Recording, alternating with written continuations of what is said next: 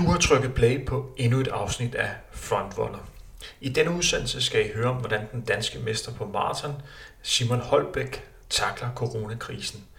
Med fuldtidsarbejde, et barn på to år og en gravid kæreste, er det ikke helt nemt at få struktureret dagen, så han kan få tid til at passe sin træning. Hør ligeledes, hvordan det har påvirket Simon, at alle hans planlagte løb her i foråret er blevet aflyst. God fornøjelse. Udsendelsen er produceret af Team Tempo.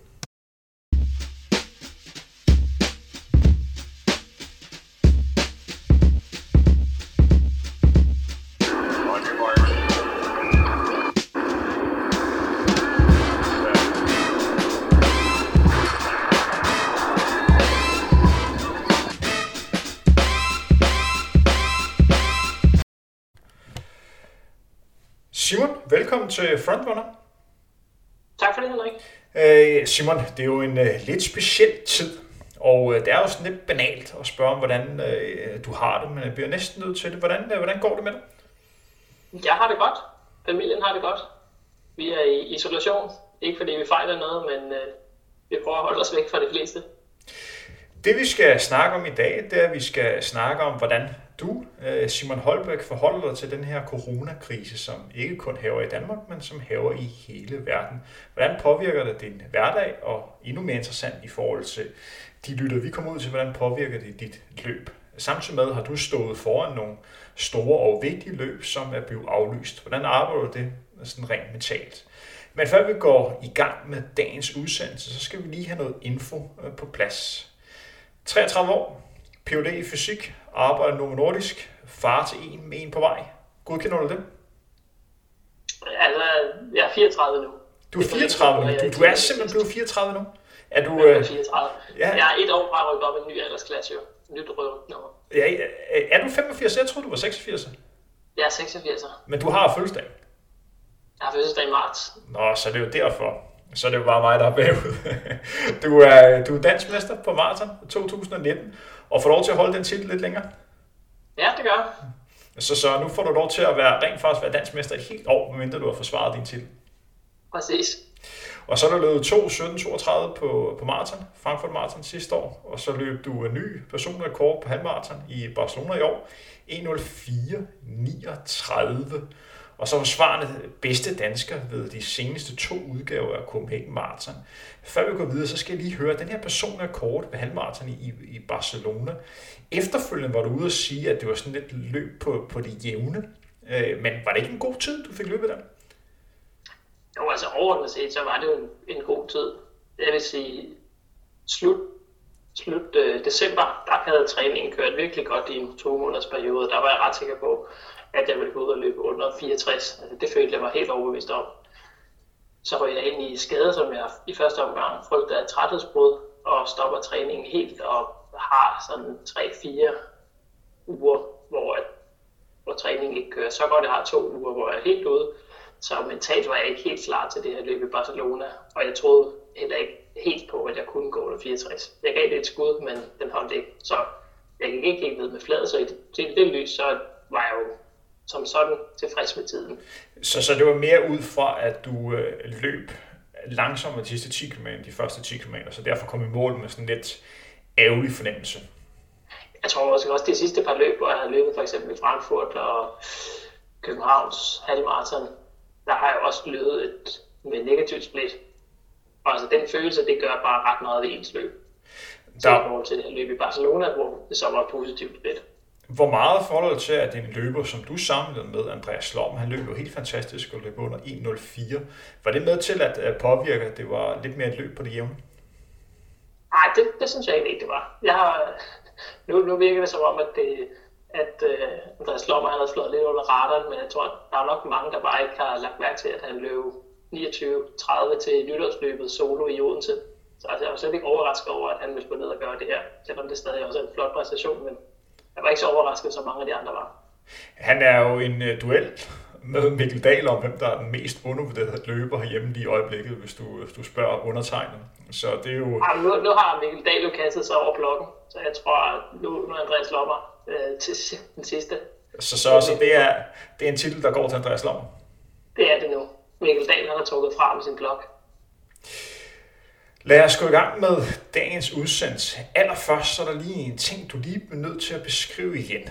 Fordi vi startede med at, at lave en udsendelse sammen tilbage i, hvad var det, i juni måned, hvor du fik lov til at fortælle, hvorfor du kalder dig Stort Ja Tak. Men det kan jo være nogen, som ikke hører den udsendelse, som gerne vil, gerne vil høre det. Simon, hvorfor kalder du dig Stort Ja Tak? Det er jo en stille hyldest til drengene fra Nick Jay, som øh, da jeg i sin tid skulle finde på mit dengang Snapchat-navn, så hittede de med pænt nej tak, men fordi man ikke kunne skrive E, så blev det til stort ja tak i stedet for. Og det synes jeg egentlig passede meget godt og havde en meget positiv klang, så det røg med over på Instagram. Og det er jeg ved lige side. Lad os, gå, lad os gå i gang. Øh, Simon, hvad savner du mest i de her coronadage? Jeg savner at, at ses med mennesker, snakke med mennesker. Øh, både løbsmæssigt og også bare socialt. Det er, det... Simon, hvordan ser din hverdag ud nu her? Den er noget anderledes. Altså jeg, hvis man tager det træningsmæssigt, så plejede jeg at træne ved at pendle frem og tilbage på arbejde. Men i og med, at både jeg arbejder hjemme og min kone arbejder hjemme, og vi deler så en fuld, fuldtidsstilling, samtidig med, at vi har en to og et halvt årig pige herhjemme, så øh, træningsmæssigt, så har jeg fået en masse, øh, både en masse ture i babyjoggeren om morgenen, hvor det er mig, der har ligesom chancen med at passe. Og så får jeg en tur igen om eftermiddagen, og vi skifter så til at arbejde herhjemme, hvor man er på, skiftevis på live, passe på den lille, og så arbejde i den anden periode. Så altså fra at gå og løbe alene på 90% af mine ture, så har jeg lige pludselig følgeskab på 50-60% af turene. Er der nogle ting sådan rent træningsmæssigt, som du ikke kan lave, som du gerne vil have lavet? Altså jeg har trænet lidt på en anden måde, i og med at jeg har en babyjogger nu. Så det betyder, at jeg løber, altså mine rolige ture, de er blevet meget roligere. Så tror jeg, at mine hurtigere ture, de er blevet noget hurtigere. Så, så jeg, jeg, jeg træner på en anden måde. Jeg synes også bare, motivationen generelt, den har været dalende her med udsigten til ikke rigtig at vide, hvad det er, jeg skal løbe frem imod. Jeg tror ret hurtigt, jeg havde, jeg havde Berlin halvmarathon og Hamburg marathon, som jeg havde meldt mig til, og kunne ret hurtigt se, det kom ikke til at blive til noget og forventede egentlig heller ikke, at Københavns Marathon eller Royal Run på de tidspunkter, det nu var, ville blive til noget. Og lige pludselig så var det et godt stykke ind i juni for at skulle toppe til det næste løb. Så altså lige den her periode nu, så er det egentlig at, at finde motivationen og finde ud af, hvordan der skal trænes frem til noget, som endnu er ude. Så jeg løber egentlig bare på, på lysten og humøret i øjeblikket, velvidende om, at jeg ikke skal toppe til noget bestemt. Så hvis træningerne, hvis det blæser meget, hvis det er dårligt vejr, så har jeg skibet halvdelen af træningen fra derefter to dage efter og bare skrue farten op og så tage det på et andet tidspunkt. Simon, du får ting til at lyde rigtig, rigtig nemt. Er det så nemt for dig at lige tage den på dagen? Altså, det er jo aldrig nemt at skulle indse, at man ikke kommer til at gennemføre et pas og have så meget med tiden med sig selv over, der er modvind og, og skoen trykker, at man, at man stopper halvvejs inden og tager, tager det som et nederlag. Men men i og med, at der ikke ligger et løb lang tid fremme, og jeg stadig kan mærke, altså, at jeg stadig har form og vil gå ud og løbe en, en hurtig lang tur eller et hurtigt tempopas et par dage senere, så gør det mig ikke det store. Når du er ude og løbe nu her, kan du så mærke, at det er anderledes at være løber? Kan du fornemme, at folk løber mere alene, og der er også nogen, der sådan decideret bliver bange for en, når man kommer ud? Jeg tror, det første, jeg lagde mærke til, det var efter alle de her fitnesscenter, de var løbet, at der virkelig var mange løbere ude. Og så også folk, som jeg kan se, de er ikke vant til at løbe. Så det er jo for så vidt positivt. Det tror og håber jeg, at mange klubber og løb, de vil kunne drage fordel af, når det her den dag slutter med coronakrisen og isolationen. At der vil være et større potentiale for at samle nye løbere ind til de her løb. Og så, som du siger, så møder man også nogle andre blikke, at det hele det her spil med, at folk, der bevæger sig i det offentlige rum, forsøger at have så stor distance til hinanden som muligt. Det er nogle gange ret interessant at observere som løber hvor folk de nogle gange nu springer til siden, fordi de frygter, at den løber med, der er under en masse bakterier, eller hvad de frygter, en masse mundvand, springer til siden. Men altså generelt, der er jo god distance. Jeg prøver at søge lidt væk fra byen nogle gange, og der er ret fyldt i fældebakken. Så, så du tænker helt konkret over, hvor der er, du løber hen de her dage? Jamen det er også bare fordi, det er, det er sjovere at løbe, hvor der ikke er særlig mange mennesker, når man alligevel ikke kan løbe sammen med dem. Altså hvor det hurtigt bliver en forhindring i øjeblikket. Hvad med fremtiden, Simon? Det var jo sådan, at du stod og skulle til, til VM på, på halvmarathon. Det var jo godt nok ikke offentliggjort endnu, men øh, det var sådan en, en hemmelighed blandt øh, de løbeinteresserede, at du nok kom med på, på holdet sammen med øh, de andre hurtigere herrer. Jeg håbede det i hvert fald. Jeg ved, at det var et løb, som du, du satsede, satsede meget, øh, meget på. Øh, du har jo sagt lidt over, sådan, øh, hvordan du arbejder med øh, det mentale, men tør du at sætte dig nye mål nu her? Altså, jeg har jo stadig et, et håb og en drøm om at kunne komme ned og løbe EM i Paris på halvmarathon. øhm, jeg tror, løbet, det tror jeg ikke bliver udskudt eller aflyst. Det ligger så sent. Og i og med, at det bør på det tidspunkt være muligt for de fleste løbere stadig at kvalificere sig, nu kan man sige, på den længste distance som halvmarathon, har landene mulighed for at stille med løbere, selvom de ikke har klaret et vist krav. Så på den lange distance, der er det muligt for landene at stille, og så kan du sige, at den længste distance er 10.000 meter. Og det burde, bør du kunne afvikle, og du bør kunne afvikle de forskellige testløb inden da. Det vil jeg i hvert fald tro. Så jeg tror, det kommer til at blive afviklet. Og så er spørgsmålet, hvilket hold der så bliver sat til den tid. Og der vil jeg selvfølgelig gøre alt for at være en del af det. Man kan sige, muligheden for at vise sig frem i den, den bliver jo selvfølgelig stærkt begrænset til formentlig løb i, i juni eller juli i hvert fald. Men det vil være, det er ligesom det, når motivationen den er langt nede, at det er det, jeg fokuserer på. Det er jo også et mesterskab i verdensmesterskab på halvmarathon, som er skubbet til, til efteråret. Hvad tænker du i forhold til alt det med kvalifikation? Hvad tror du, man kommer til at, at gøre der? Hvad er dit, dit bud? Tror du simpelthen, at man tager de samme løber, som har kvalificeret sig til det her løb, og så siger I automatisk kvalificeret til efteråret, eller tror du, man åbner op igen for kvalifikation?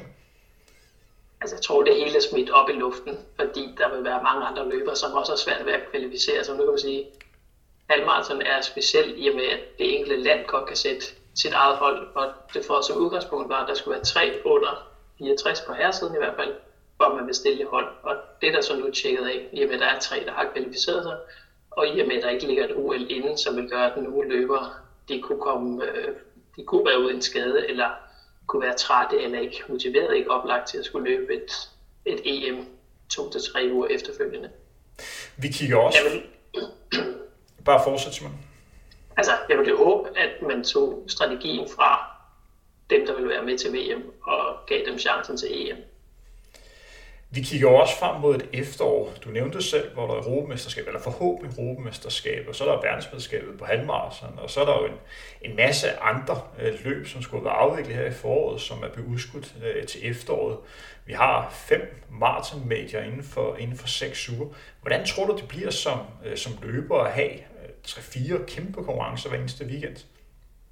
Jamen, det er jo en ret et sjov øh, plan, der er for hele året. Hvis man kigger hele foråret, der er den jo, har det jo været næsten helt tomt hele efteråret. Der er der jo bare dukket op bare på DM. Der er der jo DM på 10 km den ene uge. DM halvmarathon ugen efter. Og så 14 dage efter, så er der DM marathon. Så jeg tror, det bliver nemmere at komme ind på nogle til nogle af de store løb på nogle af de her majors, i og med at nu øh, elitefelterne ligger så tæt på hinanden, at det kan måske være svært at samle lige så slagkraftige elitefelter, som de ellers har.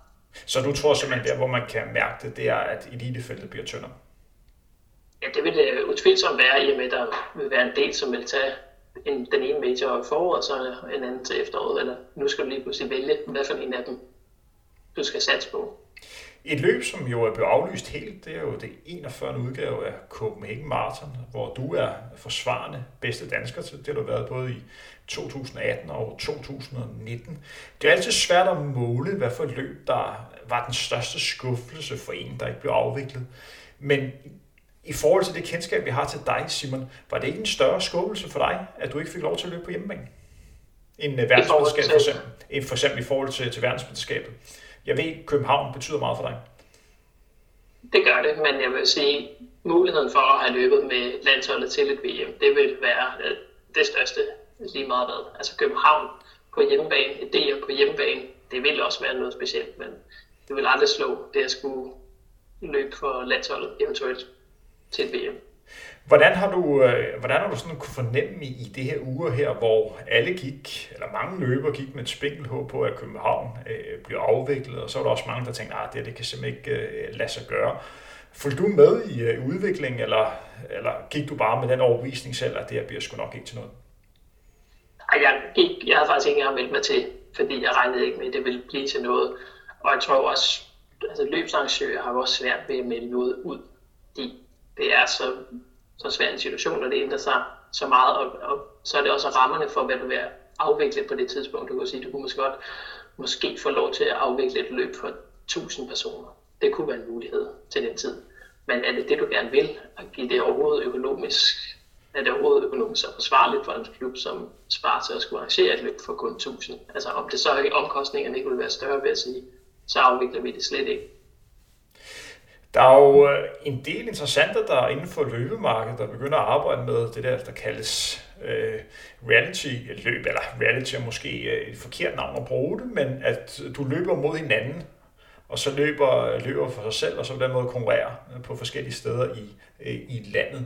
Man kunne jo godt forestille sig, at der kommer nogle, nogle løb, hvor folk kan dyste mod hinanden på 42 km i forbindelse med Copenhagen Marathon, uden at løbe de side om side, men at løbe maratondistancen. Var det noget, som du kunne finde interesse i, eller føler du mere, at det spilder tid? Ej, jeg synes jo, jeg kan virkelig godt lide den innovation, der sker her under sådan nogle her kriser og specielle situationer, hvor opfindsomheden den simpelthen er så stor, hvor vi havde også selv en træningssamling her på HMRC, hvor Claus, Claus Hækman, han dirigerede tropperne via en Skype-forbindelse, og så trænede alle det samme, uden at de var sammen. Og altså, jeg hylder også de her, var det strandvejsløbet, som havde et stort 5, 10 og halvmarathon løb kørende virtuelt. Altså det får jo folk ud, og du overholder de regler, der nu engang er for, at den her smittespredning den skal mindskes. Så altså, det synes jeg, det synes jeg, der kun er nogle gode initiativer. Jeg tvivler dig på, at jeg vil ud og løbe et maraton, bare for at deltage i det her løb. Og det var det ord, jeg lidt efter, øh, virtuelt øh, løb. Det var ikke noget med reality at gøre, det var jo virtuelt, som jeg havde fokus øh, på. Simon, hvor, ja. hvorfor tror du, hvis du går ind og, og kigger for eksempel som, øh, på Københavns Marathon, hvorfor tror du, man har valgt at aflyse løbet helt i stedet for at, at udskyde det for eksempel til oktober? Øh, skal, hvad tror du øh, årsagen er til det? Jeg tror jo, at en, en af grundene kan være, at du så i stedet for har valgt at skubbe Royal Run til efteråret. Og så, så tror jeg altså også bare, at der bliver alt for mange løb. Altså jeg kunne også forestille mig, for eksempel sådan noget som Sparta, det er jo ikke bare at lige sige et, et enkeltstående event, som du rykker. På det tidspunkt, der har de jo også både et, øh, et DH, måske er noget af det største, de arrangerer, samtidig med sådan et run-run, som ligger lige ved siden af. Hvis du skal ud og arrangere deres altså tre største løb inden for en måneds tid, så tror jeg altså også, at du lægger sådan en organisation ned. Og så tror jeg du heller ikke bare, at du kan, at interessen er for at udskyde alle løb. Det bliver jo et hæsblæsende efterår med alt det, der er blevet udskudt, både på løbsfronten og på arbejdsfronten og på familiefødselsdagsfronten. Øh, Simon, hvis vi igen forholder os til den nuværende situation, det er jo svært at fremhæve nogle, nogle positive ting under en samfundskrise, som vi har øh, lige i øjeblikket. Men hvis du som løber skal fokusere på nogle positive ting i denne udvikling, er der nogle positive ting nu her for dig som løber? Altså jeg vil sige, at jeg har accepteret at træne på en anden måde. For eksempel, for eksempel det her med at løbe langsommere på, på joggetur. Jeg tror, i mit hoved, der har jeg jo altid tænkt, at jeg skulle jeg skulle skynde mig, jeg behøvede ikke at løbe. Jeg, skulle, jeg fik meget ud af at løbe langsomt på joggeturen, men jeg kan jo godt mærke, at jeg for eksempel er blevet friskere af det. At have de her rolige ture, og så kunne have nogle hårdere dage på andre tidspunkter. Så altså det her, det har da ændret en lille smule med min egen træningsopfattelse af, hvad der er det rigtige og hvad der er det forkerte. Simon, du er også en løber, som har ligget og, og løbet øh, meget selv for at få det til at passe med dit øh, familieliv og, og arbejde. Tror du ikke, at du er en af de løber, der bliver mindst påvirket af den her situation? Jeg formoder, at det er hårdere for andre løbere, som er vant til at ligge og træne med andre for at kunne komme igennem passet. Tror du ikke, du bliver mindre ramt her? Forstår du mit spørgsmål? Ja, jeg forstår godt det spørgsmål. Altså det her med at løbe alene, det har jeg jo været vant til. Nu har jeg så nogle, øh, nogle andre udfordringer i og med mange af mine ture, de foregår i en babyjogger. Det betyder så, at jeg har sådan en lille pige på 2,5, der skal underholde samtidig med, at jeg er ude at løbe. Og det handler om at finde en øde legeplads, og så se, hvor lang tid kan jeg egentlig strække den, inden vi kommer hen til den legeplads. Det bliver også en måde at lave nogle nye, definere nogle nye mål, finde nogle nye personlige rekorder, se hvor stor en omvej kan jeg egentlig finde for at komme hen til legepladsen. Og skulle høre på en masse kommentarer som, der er godt nok langt til legepladsen i dag, og vi kan ikke finde den i dag. Så, så, så du øh, begynder simpelthen at inddrage forskellige legepladser, når du er ude at løbe, fordi... Ja, men det er også...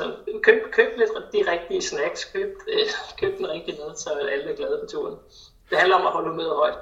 Fordi øh, jeg står selv med det, det samme problem. Jeg har jo en, en pige, som er, er lidt yngre øh, end dig, og hun er sgu begyndt ikke rigtig at blive glad for den der babyjogger der, så jeg står lidt med et øh, problem, når jeg skal hende ud. Hun vil sgu hellere ud og lege.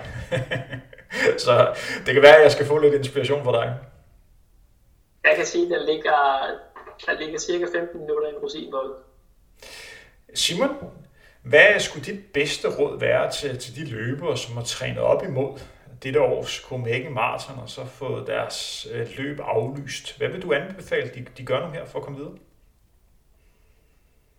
Altså jeg synes, jo, man skal bare, man skal, hvis man føler, at man er i god form, så synes jeg, at man skal lave sit eget testløb. Det har jeg set mange, som gør i øjeblikket, fordi hvis du skal vente til to-tre måneder, før du kan få lov til at løbe en 5 eller 10 km, som du kan sige en, en officiel tid, det kan godt være svært at holde motivationen indtil det. Så jeg tror bare, jeg vil jeg vil opfordre folk, som føler, at de er i form, eller føler, at de har trænet frem mod et eller andet mål, til, det kan være at sætte en konkurrence op mod nogle andre, nogle af deres venner, og sige, hvem kan løbe en hurtig 10'er, eller en 5'er, eller en halvmarathon, og så bare tage den på GPS og være ligeglad med, om det er en officiel distance eller ej, og være ligeglad med, om du har en officiel tid eller ej, men tag det som et pejlemærke på, at du faktisk har trænet frem mod noget, og, og nu bærer du frugten af, at, at du har trænet hårdt frem mod noget, og egentlig kan få en, en god tid på det.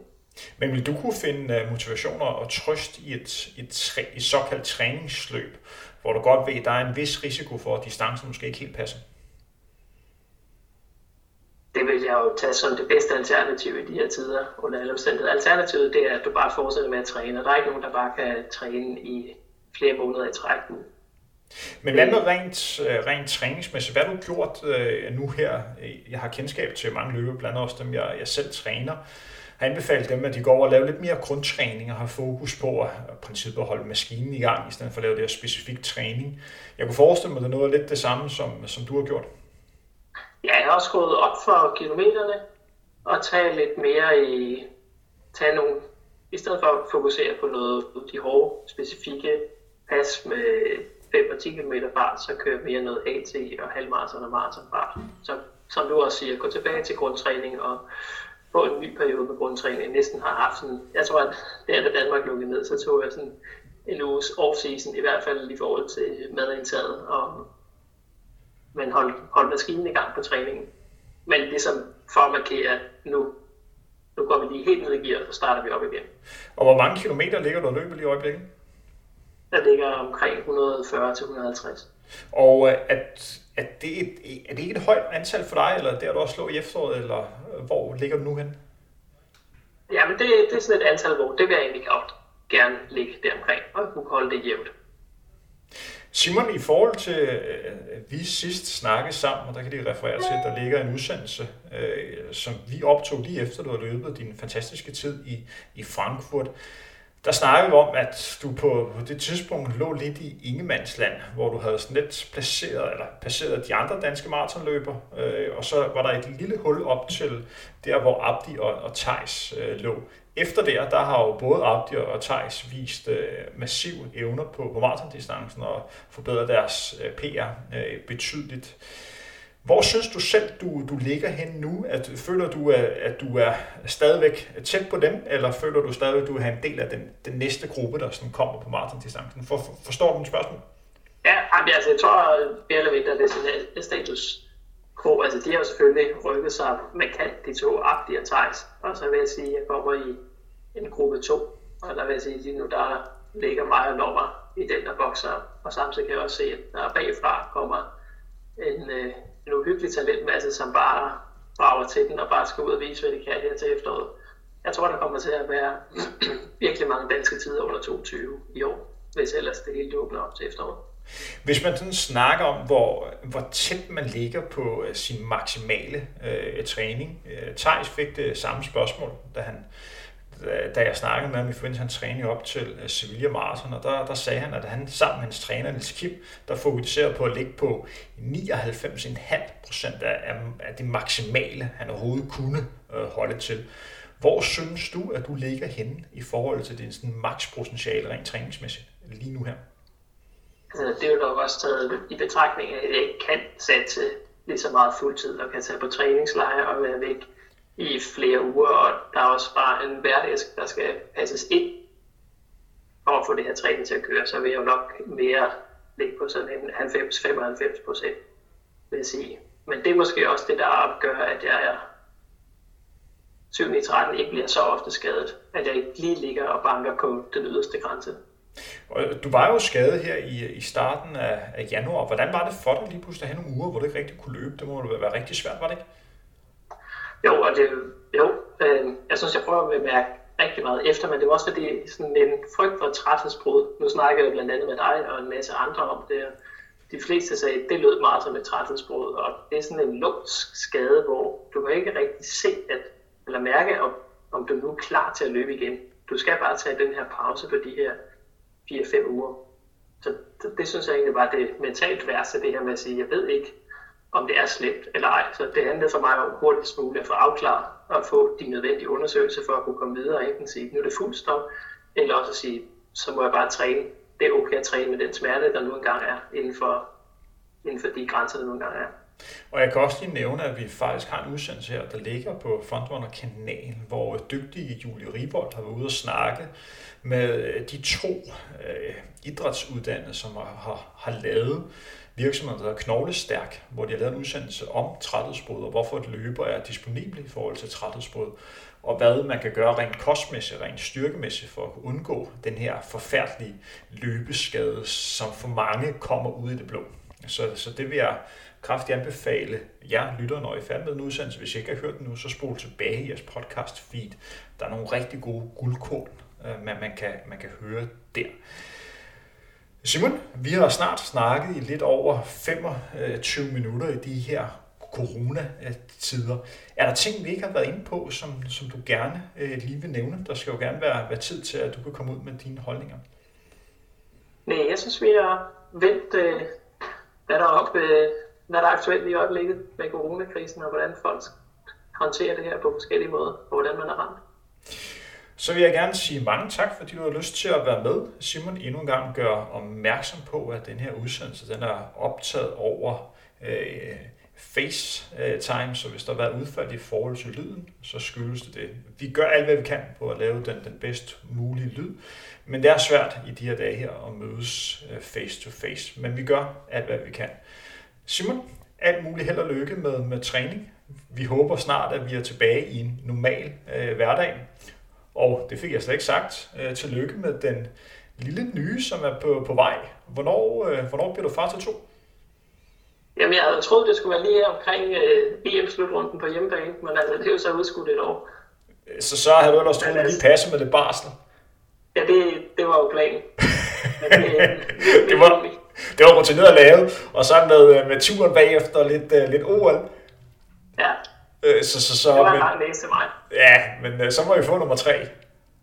Ja. Simon, tak fordi du har lyst til at være med. Det var så lidt.